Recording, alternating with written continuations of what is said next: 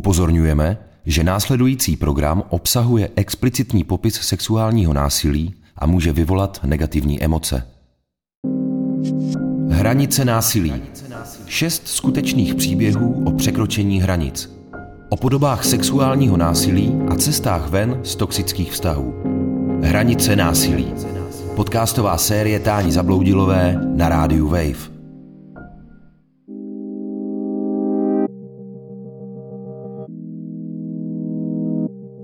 Ono to zní jako hrozně absurdně, jo, proč bych dělala něco, co mě bolí, co mi ubližuje, co nechci. Ale ono to jako není tak, že bychom měli obyčejný sex a najednou ze dne na den tam byly rákosky a bolest a já nevím co všechno. Česko se považuje za liberální společnost, ve které žijí emancipované ženy. Přesto mohou naše životy ovlivnit velmi specifické představy o ženském nebo mužském ideálu a ideálním obrazu romantického vztahu.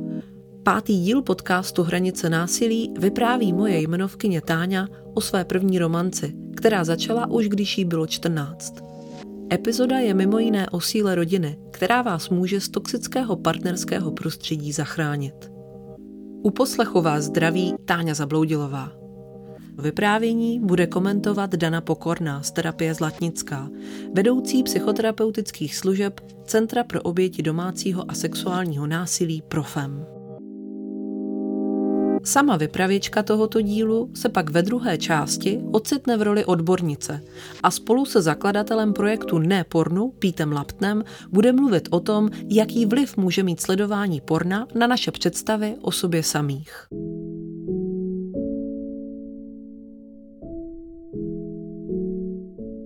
My jsme se jako bavili, měli jsme spolu relativně častý kontakt, bych možná řekla jako v průběhu celého mého dětství. A byl to kluk, který se mi vždycky líbil, protože zaprvé jsem ho znala dlouho, byl u nás doma často, takže byl jako nějak v mém sociálním okruhu, když to tak řeknu. A líbil se mi a přišel mi i takový právě hodně charismatický. A když mi bylo tak 13, přestala jsem být víc takový jako divoký ala kluk a začala jsem být více taková jako, jsem právě jako se chtěla těm klukům taky líbit a tak zároveň jsem jako vyrostla, zhubla, začala jsem si nechávat růsty vlasy další než jenom po uši, tak eh, jsme si nějak víc začali s tímhle klukem psát, on byl o 4 roky starší teda. A to mě bylo 13 a tím pádem jemu bylo 17. A začali jsme si více psát a pak jsme spolu začali chodit venčit psy. Potom mě už bylo 14, tak jsme se různě začali během těch procházek jako držet za ruce a pak jsme si třeba někdy dali pusu, nebo jsem začala chodit i k němu domů, tak jsme spolu potom začali oficiálně chodit, myslím v září, když mi bylo, to mi bylo 14 a kousek. To byl jako první opravdový vztah, co jsem kdy měla. A bylo to takové jako právě normální, kdyby jemu v té době už nebylo skoro 18 a mě bylo 14, jo. Já si myslím, že ty náznaky tam byly už od začátku a vlastně i předtím, než ten vztah uh, začal, jo, čistě v nějakém jeho přístupu nejenom ke mně, ale celkově k lidem. A on se hodně často právě vůči mně i vůči jiným lidem stavil do role toho člověka, který to ví lépe a který má ty prostě zkušenosti a ví, ví, jak se všechno jako správně dělá, protože on se hrozně snažil budit dojem takového nějakého úspěšného podnikatele. Hodně mi to imponovalo, hodně mě to, jako to charisma jeho na mě hodně, hodně působilo a já jsem se v tom vnímala jako šťastná, protože zároveň to nějak zlepšovalo v mých očích nějaký můj sociální status, třeba jako mezi spolužáky ve třídě, jo, protože že jsem chodila prostě s tím starším klukem, který měl to auto a uh, nosil sako a jako někde pracoval a bylo to jiné než třeba ty vztahy, které měly nějaké moje spolužačky třeba v té době. Ale hned od začátku tam byly spíše takové drobné komentáře a různé drobné náznaky, jako třeba, že jsme spolu byli v obchodě a on třeba ukázal na nějaké oblečení, které tam někde vyselo a řekl jako, že, že něco takového jako nosí holky, které potom vypadají dobře.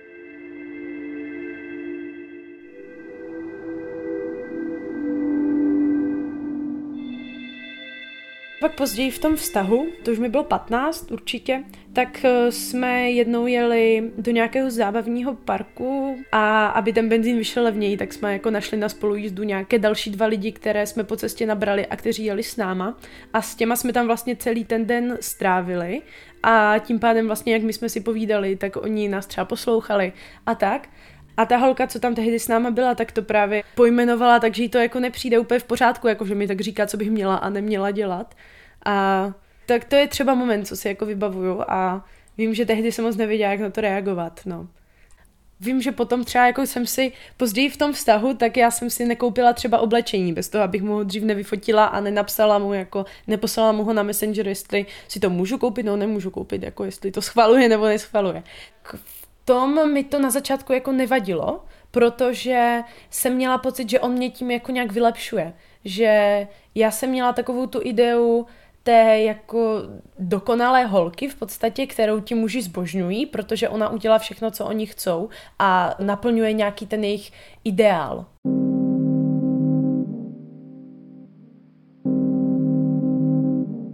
Tak eh, já si myslím, že bohužel u Táni velkou roli hrál nízký věk, protože ten její partner vlastně si tu půdu začal připravovat eh, mnohem dříve, než spolu vůbec navázali nějaký jako vztah.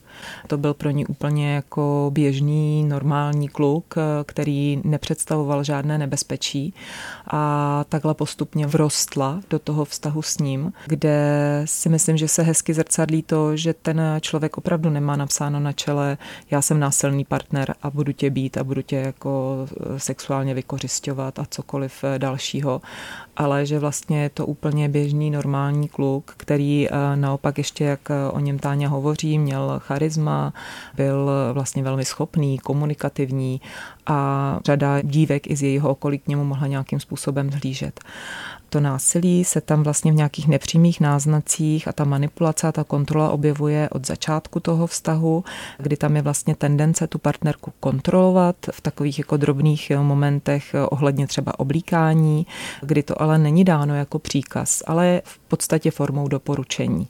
A ona vlastně v touze vyhovět uh, milovanému partnerovi na to přistupuje a v tom nevidí nic špatného. A myslím si, že se tam jako velmi propisují i veškeré jako mýty, které jsou spojeny s první romantickou láskou, kdy nějakým způsobem člověk se snaží vyhovět partnerovi, má pocit, že ta pravá láska je o tom, že se nějakým způsobem přizpůsobíme tomu, jak nás ten partner chce vidět.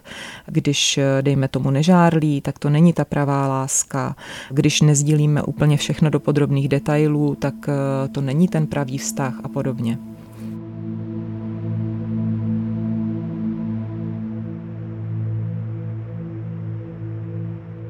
my jsme spolu začali mít sex nějakou chvíli po tom, co mi bylo 15, ale ho, hodně ten sex byl řízený jím a tím, jako co on si představuje, že by se mělo dít a postupem času se tam přidávaly různé jako tvrdší techniky nebo Nebyl to takový, bych řekla, typický sex, ale spíše takový, který právě člověk třeba vidí jako v pornografii, což většinou jako úplně nekoresponduje s realitou ta pornografie.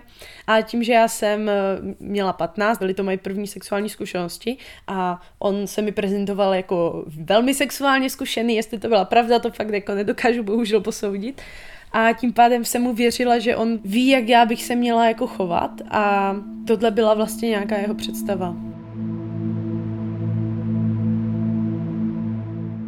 nepříjemné to začalo být podle mě právě v tu chvíli, kdy on přišel s tím, že by v rámci toho sexu jako chtěl dělat i různé praktiky, které spadají do BDSM, jako třeba právě různé formy jako bytí brákoskou, páskem a tak, což eh, do té doby tam nikdy jako nebylo přítomné v tom sexu. To bylo zhruba rok potom, co jsme spolu začali chodit.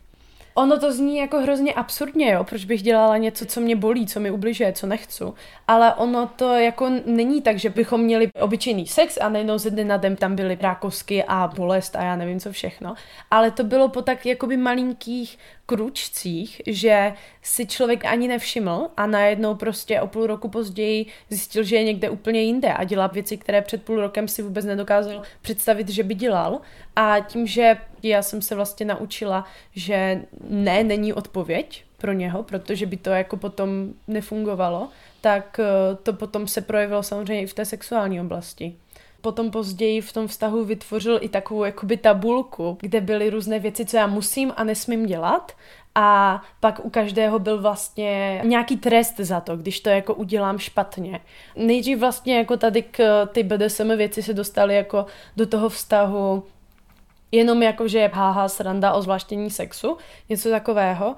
Později to začalo právě, že je to jakože za trest a potom už to později se vlastně přitáhlo z té sexuální oblasti i do té jako oblasti úplně jako každodenního života, který za sexem nemá nic společného, kde vlastně takhle nejdřív byly uměle vytvořené nějaké pravidla, co jako musím a nesmím dělat a byly tam věci třeba jako, že že mu nemůžu odmlouvat, nebo že když ho vidím, tak ho musím mít nadšeně pozdravit a políbit, nebo prostě v takovémhle stylu tam byly věci. A za ně byl vždycky nějaký jako trest stanovený, jakože třeba, nevím, 15 stran prostě uh, páskem třeba, nebo něco takového, což prostě teď, jak zpětně o tom mluvím, tak mi to přijde úplně absurdní. No, ale časem i ta tabulka vlastně jako přestala ho bavit a bylo to spíše takové, jak on si to zrovna vymyslel. Že když jsem dá udělal něco, co se mu nelíbí, tak eh, on za to vymyslel nějaký trest, ale už to nebylo nějak pevně stanoveno, takže já jsem nemohla nikdy předem vědět, co se mu zrovna bude a nebude líbit. Nebo mi zároveň posílal třeba věci o o bimbo Barbies, což jsou jako holky, které právě jako ze sebe udělají v podstatě právě ten ideál té mužské touhy, jo. Takže to byly vlastně nějaké ideály, kterými on mě krmil, že jako ta správná holka vypadá určitým způsobem a je stělesněním té mužské touhy a toho ideálu, co ti muži jako teda od těch žen chtějí.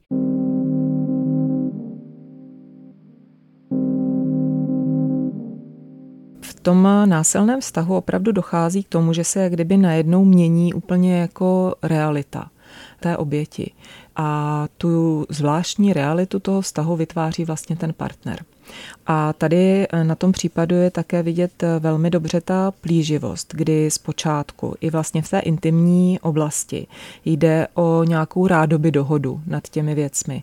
Ale už je tam jakoby velká manipulace v tom, že ona jak nemá jinou sexuální zkušenost, eh, tak je jí podsouváno, že vlastně věci, které jsou třeba dostupné v pornu, že jsou naprosto běžné, naprosto normální a že vlastně v tom vztahu se dělat musí. Není to žádná otázka volby. Je to vlastně předestřeno, že tohle je ten normální standardní sex. Ta kontrola se postupně stupňuje, jsou tam určována nějaká pravidla, na které později vlastně navazuje i propracovaný systém jako trestů a ve chvíli, kdy ten partner přistupuje k tomu, že ta pravidla eh, najednou vlastně nejsou jasně daná, nejsou psaná a každý den je špatně něco jiného a on už vlastně si s eh, tím systémem těch trestů nakládá naprosto libovolně podle vlastní chuti, tak už eh, vlastně Táňa nemá vůbec žádný prostor pro kontrolu té situace a je naprosto odkázaná na to, v jaké on přijde náladě, jak on se zachová.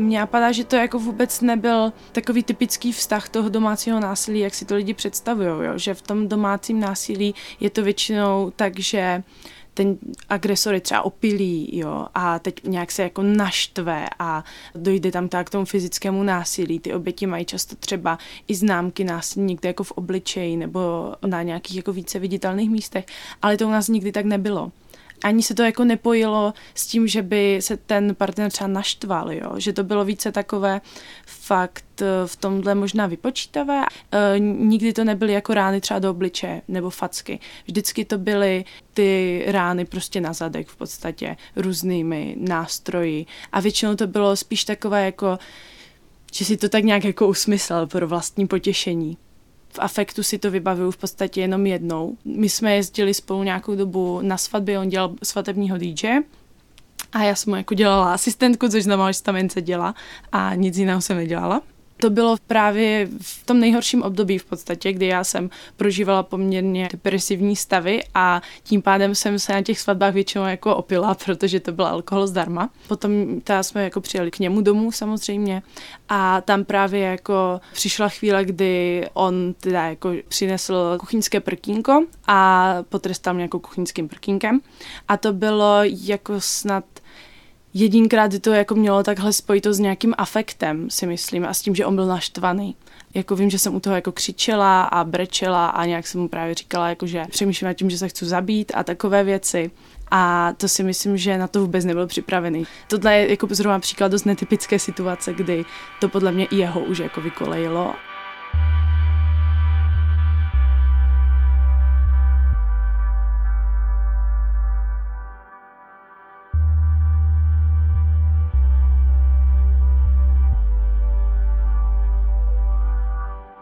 Nejhorší to bylo až později v té fázi toho vztahu, když vlastně on si usmyslel, že jako u něho, já bych měla přespávat, jo, že to prostě je něco, co do toho vztahu patří a moji rodiči tím, že mi bylo 15, tak s tím samozřejmě jako nesouhlasili. Tam vlastně vznikl nějaký jako takový největší boj mezi ním a mými rodiči a v podstatě mě jako přinutil utéct z domu. Jsme přišli k nám domů, když tam rodiče nebyli, on mě zbalil a odvezl mě k sobě na byt a tam jsem nejdříve byla týden a to byl asi nejnáročnější týden z celých těch dvou let, protože to jsem fakt jenom jako brečela. Zakázal mi se s nima vidět v průběhu toho týdne a můj taťka třeba několikrát jako psal, hele, stojím na náměstí, pojď za mnou, půjdeme se spolu projít, pokecáme si o tom a tak. Ale vlastně ten přítel mi zakázal tam jít a pak třeba právě když jsem spala, tak jim psal zprávy, jako že s nima nechci se jít a že, že takhle to jako je správně, jak to teď je. A po tom týdnu můj taťka přišel do školy a vlastně vytáhl mě z vyučování a vzal mě na kafe já jsem fakt jenom brečela jako celý ten týden, já jsem nějak, jako jsme spolu zvlášť nemluvili, ale prostě řekla jsem mu, že chci domů, protože já jsem jako nechtěla vůbec tady tenhle jako boj. Takže to bylo zase naopak, že prostě s taťkou jsme zajeli na ten byt od toho přítele, tam mě taťka zbalil, odvezl mě zpátky domů, ale ono to vlastně nic nezměnilo ten týden, protože ten přítel jako dál měl ty požadavky, že u něho musím přespávat a nebo že spolu někam pojedeme a tak. Oni mě nemohli zamknout doma, že jo? takže já jsem třeba šla k tomu příteli a ten mě naopak zase zamkl doma a nepustil mě potom domů, takže vlastně se nic během toho týdne nevyřešilo, takže rodiče tím, že se snažili udržet nějakou integritu té domácnosti, tak eh, potom řekli, že prostě v té naší rodině to takhle nemůže fungovat a pokud nemůžu fungovat podle těch pravidel té rodiny, takže v tom případě ať jdu bydlet k tomu příteli. A to byla vlastně doba, kdy jsem se tam pak na tři měsíce přestěhovala když mi bylo 15.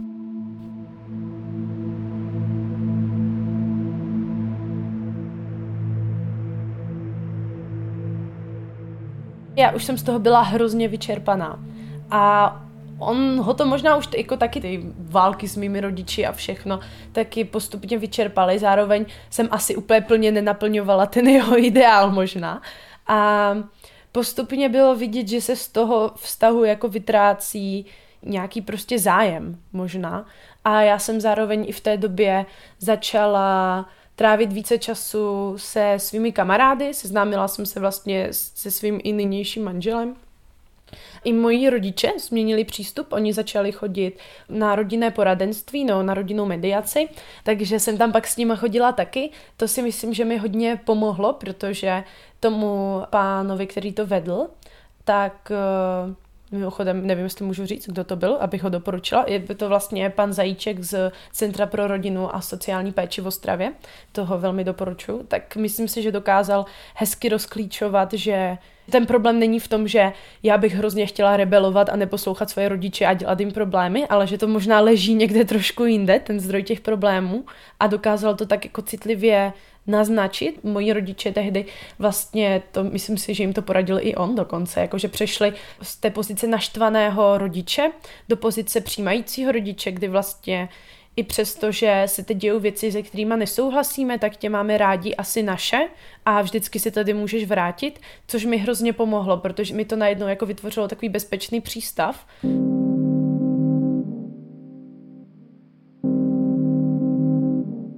Já musím říct nebo znova zdůraznit, že je hrozně důležité, aby člověk s takovouhle zkušeností měl kolem sebe v nejbližším okolí lidi, kteří tu situaci pochopí, kteří se neuzavřou, kteří vlastně zůstávají otevření a zůstávají pro toho člověka. A tady to možná bylo trošičku v takových jako porodních bolestech u těch rodičů, nicméně musím velmi, velmi ocenit to, jak na to šli i ze začátku, že otec se snažil vlastně Táňu nějakým způsobem separovat od toho násilného partnera. Vytáhl si ji ze školy, to bylo vlastně jediný možný moment, kdy s ní mohl mluvit eh, o samotě. Pak tam byl takový propad, kdy vlastně trošku ztráceli jako trpělivost s tím nezbedným dítětem, ale díky té vlastně rodinné mediaci to tam velmi dobře uchopili. Tohle si myslím, že bylo hrozně důležité. To byl ten prostor, který dali té dceři, aby se nějakým způsobem mohla z toho násilného vztahu vyvázat a co si myslím, že ji jako velmi podpořilo.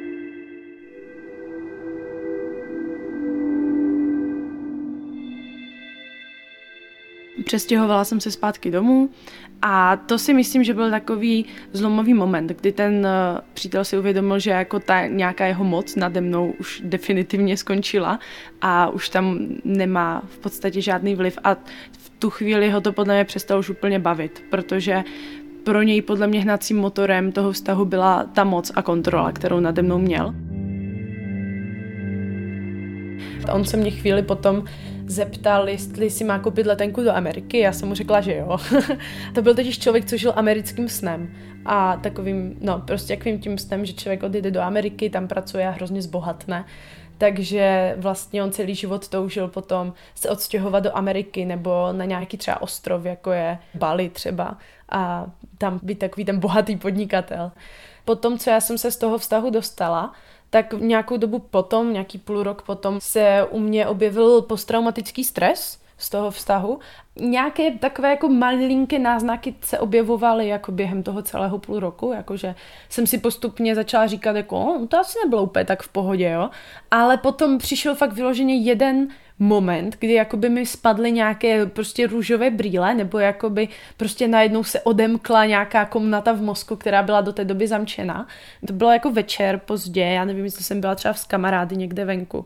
A pak jsem přišla domů a to myslím si, že už mi bylo 16. Už všichni doma spali a já jsem šla ještě do koupelny, osprchovala jsem se, nějak jsem si měla zuby a nějak jako to fakt bylo hrozně krátký moment, kdy najednou jako bych si uvědomila, že se fakt jako staly hrozné věci, jo. A vím, že jsem tehdy řekla nahlas jako sama sobě do zrcadla větu, on mě byl. A to bylo takové jako první reálné uvědomění toho, že fakt jako se tam děly špatné věci, jo? že ty BDSM praktiky jako v tom sexu, že to nebylo jako vzájemný souhlas, něco, na čem jsme se shodli, ale že to bylo buď tak, že on na mě tlačil a já jsem potom pod nátlakem souhlasila, anebo tak, že tam ten souhlas ani neproběhl, jo? že občas se to dělo třeba ve chvíli, kdy já jsem byla jako opilá třeba a neměla jsem nad tím vlastně žádnou kontrolu, no.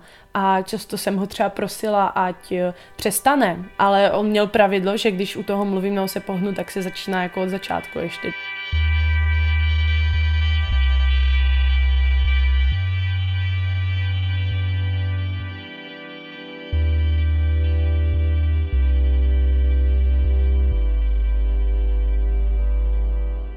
To bylo takové jako uvědomění, kdy právě to na mě najednou všechno spadlo, ten mozek tím, že už prostě půl roku žil jako mimo ten stres v tom bezpečí, tak usoudil, že je dostatečně bezpečné, jako ideální čas na to se s tím vypořádat, tak to na mě všechno vylil. Ze mě to jako fakt udělalo prostě doslova ze dny na den úplně jako labilní trosku skoro, jo.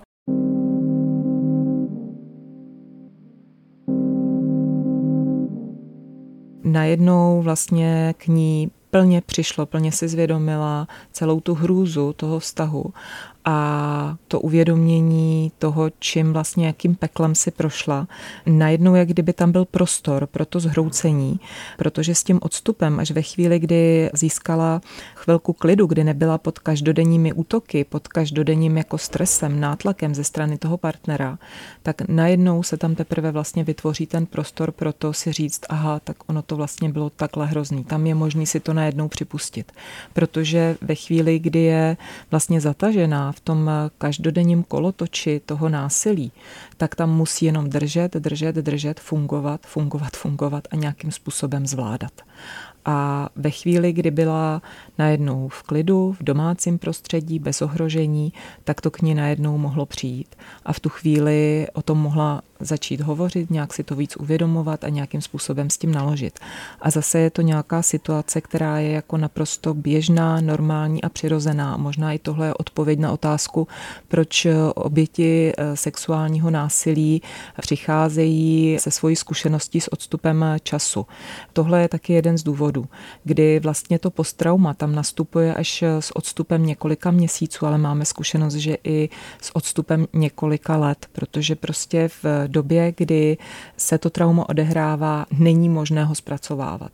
To trauma je možné zpracovat až ve chvíli, kdy ta situace odezněla. Protože jinak, eh, pokud je to akutní, tak je to o nějaké teda jakoby krizové intervenci, o nějaké okamžité pomoci a podpoře, o nějakém akutním ošetření ale vlastně ve chvíli, kdy tam už dojde k nějakému časovému odstupu, tak ten člověk potom může narazit na nějaký spouštěč, který to otevře, u kterého se mu to vlastně všechno vrátí a pak se k tomu nějakým způsobem může dostat, takže se na to může podívat.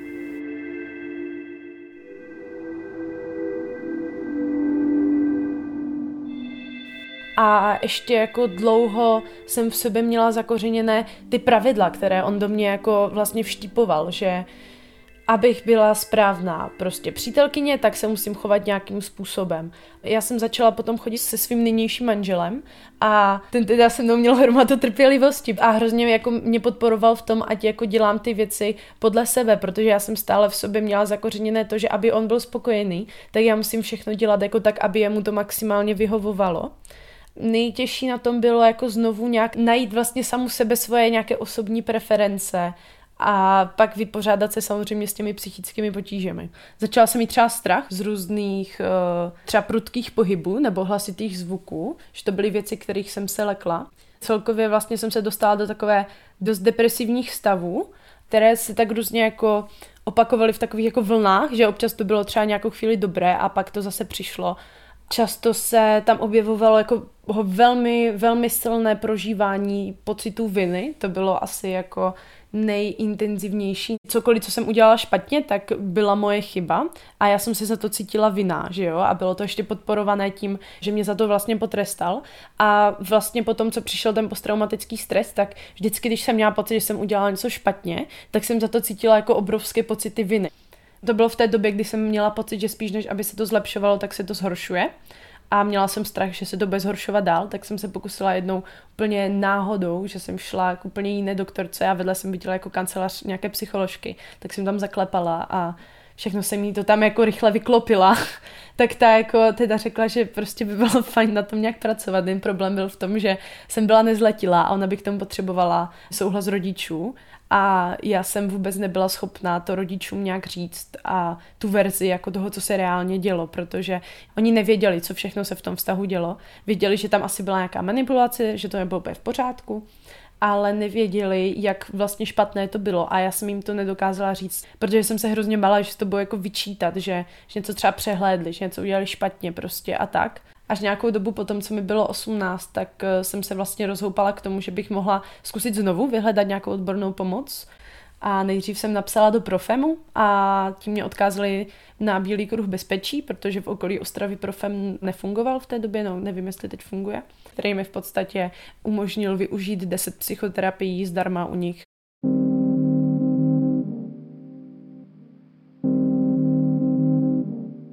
Bohužel ráda bych řekla, že už teď máme pokrytí sociálních služeb a vůbec eh, dalších podpůrných služeb pro oběti sexuálního násilí nějak lépe eh, rozšířeno, ale faktem zůstává to, že Profem je osobně dostupný stále pouze v Praze, v Benešově, v Berouně, v Příbrami, ale co se týče toho celorepublikového pokrytí, tak nás mohou posluchačky, posluchači zastihnout vlastně na našem chatu Odkaz najdou přímo na našich webových eh, stránkách eh, www.profem.cz a zároveň je tam uvedena i telefonní číslo a provoz eh, naší infolinky pro lidi se zkušeností se sexuálním násilím.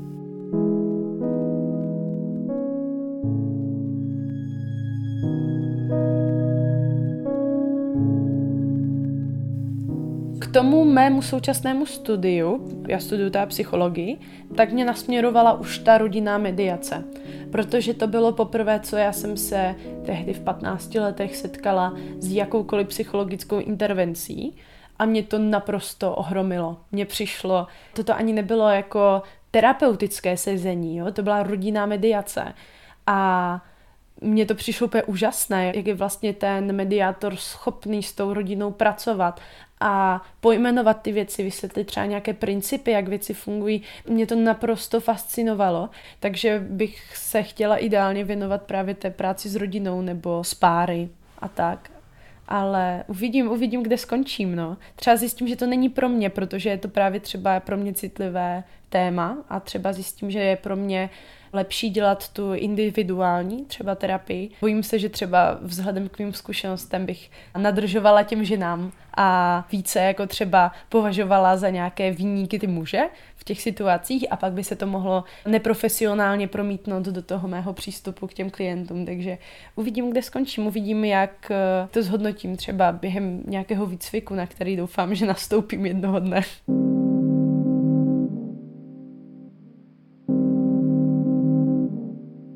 Musím říct, že u Táni mi přijde obdivuhodná ta její obrovská životaschopnost a to, jak s tím celým svým příběhem, s celou tou zkušeností naložila, jak ji uchopila, jak ji zpracovala, zpracovává a působí na mě jako velmi vyzrálá osobnost, která vlastně i se nějakým způsobem snaží na to nahlédnout i z té už odborné stránky, protože studuje psychologii Myslím si, že je na velmi dobré cestě žít eh, dál svůj život eh, podle svých představ, eh, protože si myslím, že tu zkušenost už má velmi dobře zpracovanou.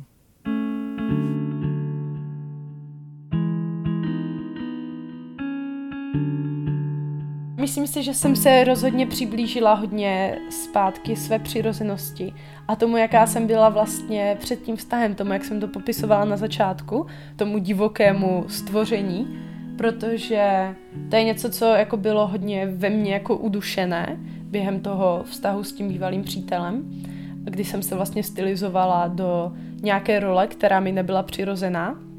Takže si myslím, že teď jsem mnohem víc autentická Myslím si, že všichni mý kamarádi by řekli, že jsem takový jako divoký a energický člověk. Je hodně jako upřímný a otevřený a to je i něco, jak já se vnímám. Jo? Já mám ráda to slovo jako divoká a myslím si, že taková jsem byla právě hodně i jako dítě. A teď už je to v něčem jiném, protože mám hodně ráda i nějaký jako klid a pokoj, když eh, panuje. Takže a tak, no.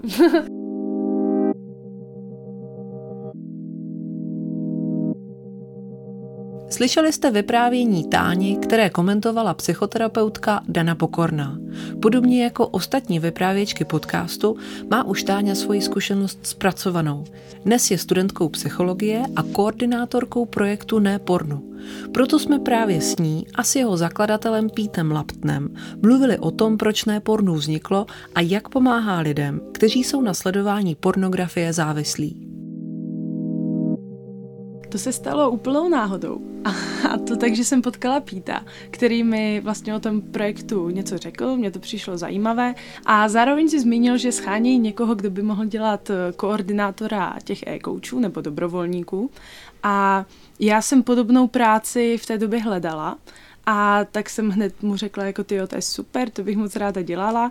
A tak jsme se domluvili, začala jsem nejdříve jako dobrovolnice a po nějaké době jsem potom začala dělat tu koordinátorku. Vysvětluje Táňa Reháková a doplňuje ji Pete Lapton. Se mnou to rezonovalo hlavně kvůli tomu, že sám jsem si prošel teda závislostí na pornografii a potom je právě to, že jsem se začal nějakým způsobem věnovat právě té oblasti té lidské sexuality z nějakého širšího hlediska.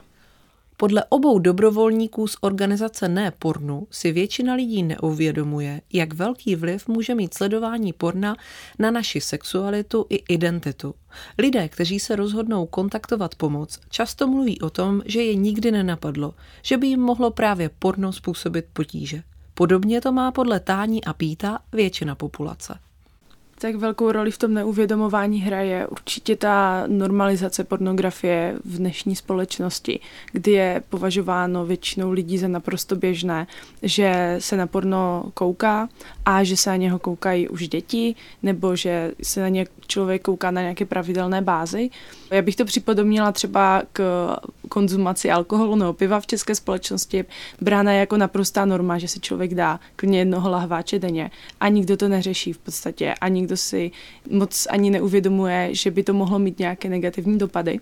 Taky behaviorální závislosti nejsou úplně tolik proskoumané, jak ty látkové a teprve se celá tato oblast rozkrývá. Už se před několika lety stalo, že se začlenil vlastně gambling a i to vedlo k nějakým legislativním změnám, ale celá tato oblast se teprve rozšiřuje i s tím, jak se rozšiřuje vlastně internet a digitální technologie většina odborníků, kteří jsou nějak veřejně exponovaní, hlavně v mass médiích, hlavně v nějakých um, velkých televizích, tak většinou, když dostávají prostor k tomu, aby vyjádřili svůj názor, tak pořád tam často dochází k jakési trivializaci tohohle z toho problému, že zmíní ano, u některé malé části populace tohle to může vyvolávat problémy, ale celkově pornografie je naprosto v pořádku. Samozřejmě je tam to doporučení sledovat ho přiměřeně, už nikdo neřekne, co to je přiměřeně a tím pádem se to vlastně pořád jakoby normalizuje, že pořád to je v pořádku, i když se upozorní na to, že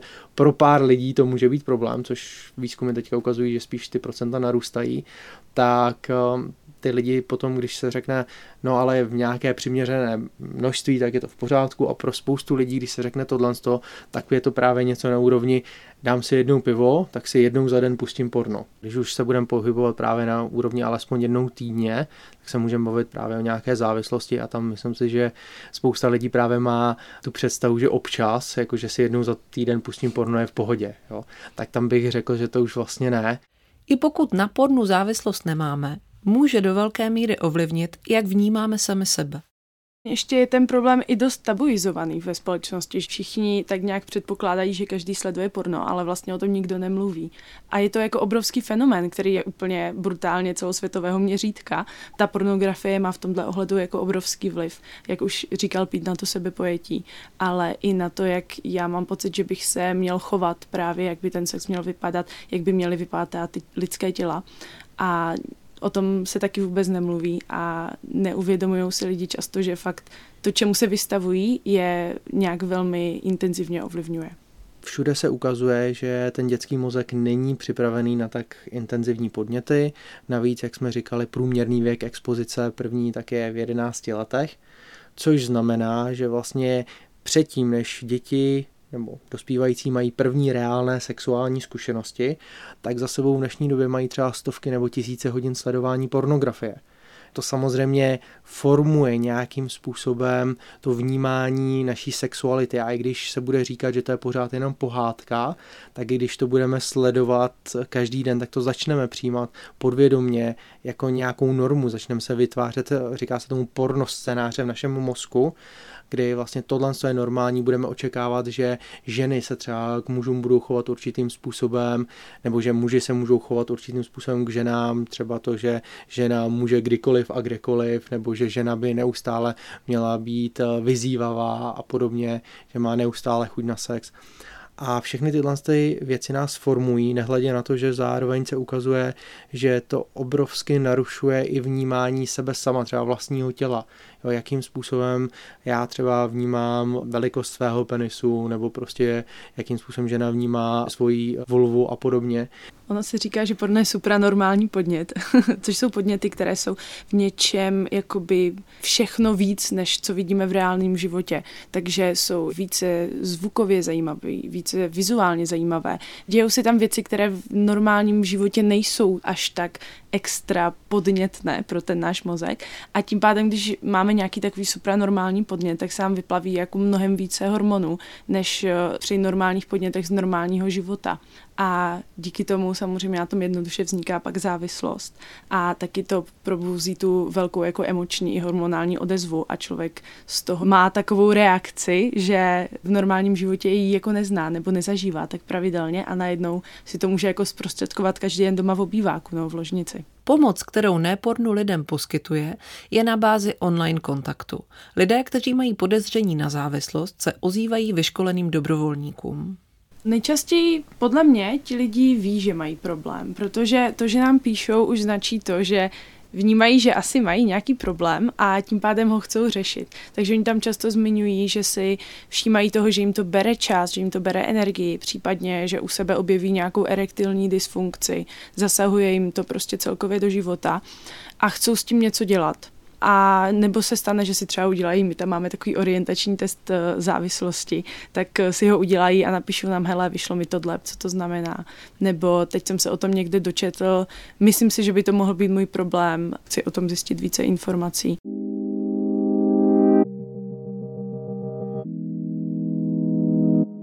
Když nám někdo teda napíše, většinou je to skrze webový formulář na našich stránkách, tak eh, já si ten jeho e-mail přečtu a potom tomu člověku přiřadím jeho e-kouče, což je právě dobrovolník, který toho člověka doprovází na té cestě závislosti z pornografie ven z té závislosti a pomáhá mu, dává mu různé třeba typy, ptá se ho většinou hlavně na nějaké otázky, kterými ho směřuje k nějakému uvědomění, k tomu, aby ten člověk si našel nějaké svoje zdroje sám v sobě, které mu pomůžou tu závislost překonat. Takže to je taková hlavní forma pomoci, kterou nabízíme. Možná je dobré zdůraznit, že ona to je jako laická forma pomoci a my samozřejmě naše dobrovolníky zaškolujeme. Kromě toho e-mailového coachingu, který je takovým tím jádrem toho, co děláme, tak jsme začali rozvíjet ještě projekt anonymních pornoholiků, to jsou v podstatě místní podpůrné skupiny na bázi anonymních alkoholiků.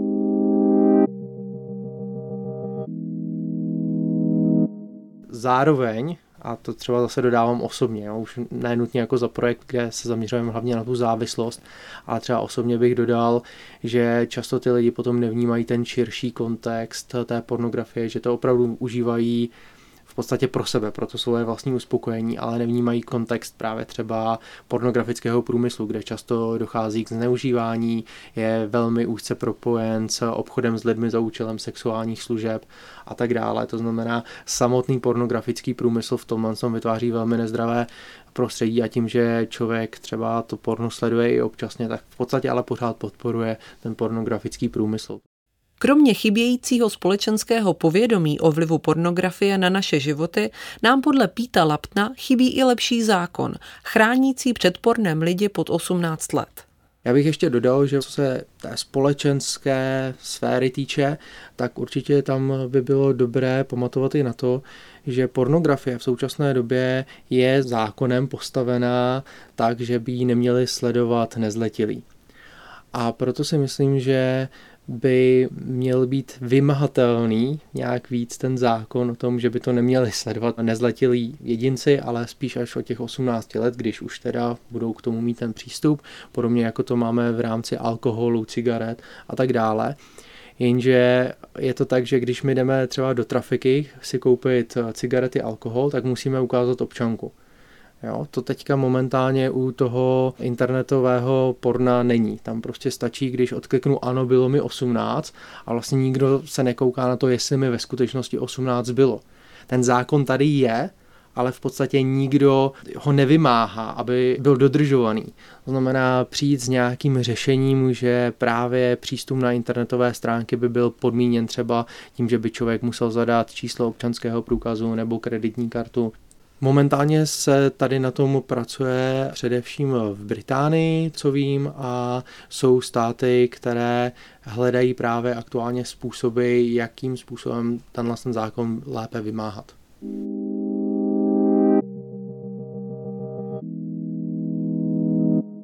Když jsem začala v nepornu pracovat, tak nějak hlouběji jsem jako poznávala celé to téma závislosti na pornografii a celkově jako lidské i sexuality a to, co ji ovlivňuje. A jakým způsobem se ta sexualita dá jako v podstatě modelovat skoro jak plastelína, jo. Tak eh, mě to samozřejmě vedlo k tomu, že jsem se hlouběji zamýšlela jako sama nad sebou a vlastní sexualitou a hodně mi to pomohlo v tomhle ohledu začít hledat nějakou jako přirozenou sexualitu, oholenou o všechen ten balast. A myslím si, že je to třeba fajn věc, nad kterou se může zamyslet jako každý.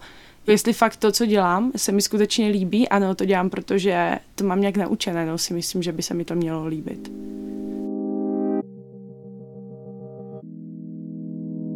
Slyšeli jste pátý díl šestidílné podcastové série Hranice násilí. O prvním velkém životním propadu, který přišel už v pubertě kvůli násilnému vztahu, vyprávěla Táňa. V poslední epizodě se zaměříme na jedno z témat, se kterým se musí vypořádávat většina obětí sexuálního násilí, na pocity viny. Hranice násilí přinášejí příběhy, které mohou zasáhnout a vyvolat nepříjemné pocity. Pojmenování a uvědomění problémů je ale prvním krokem k jejich řešení. Pokud potřebujete nasměrovat k odborné pomoci nebo se třeba jen svěřit, napište mi na e-mail hranice zavináč rozhlas.cz. Přeju všechno dobré, loučí se Táně Zabloudilová. Hranice násilí. Hranice násilí. O cestách ven z toxických vztahů a podobách sexuálního násilí. Hranice násilí. Poslouchej na wave.cz lomeno Hranice násilí, v mobilní aplikaci Můj rozhlas a v dalších podcastových aplikacích.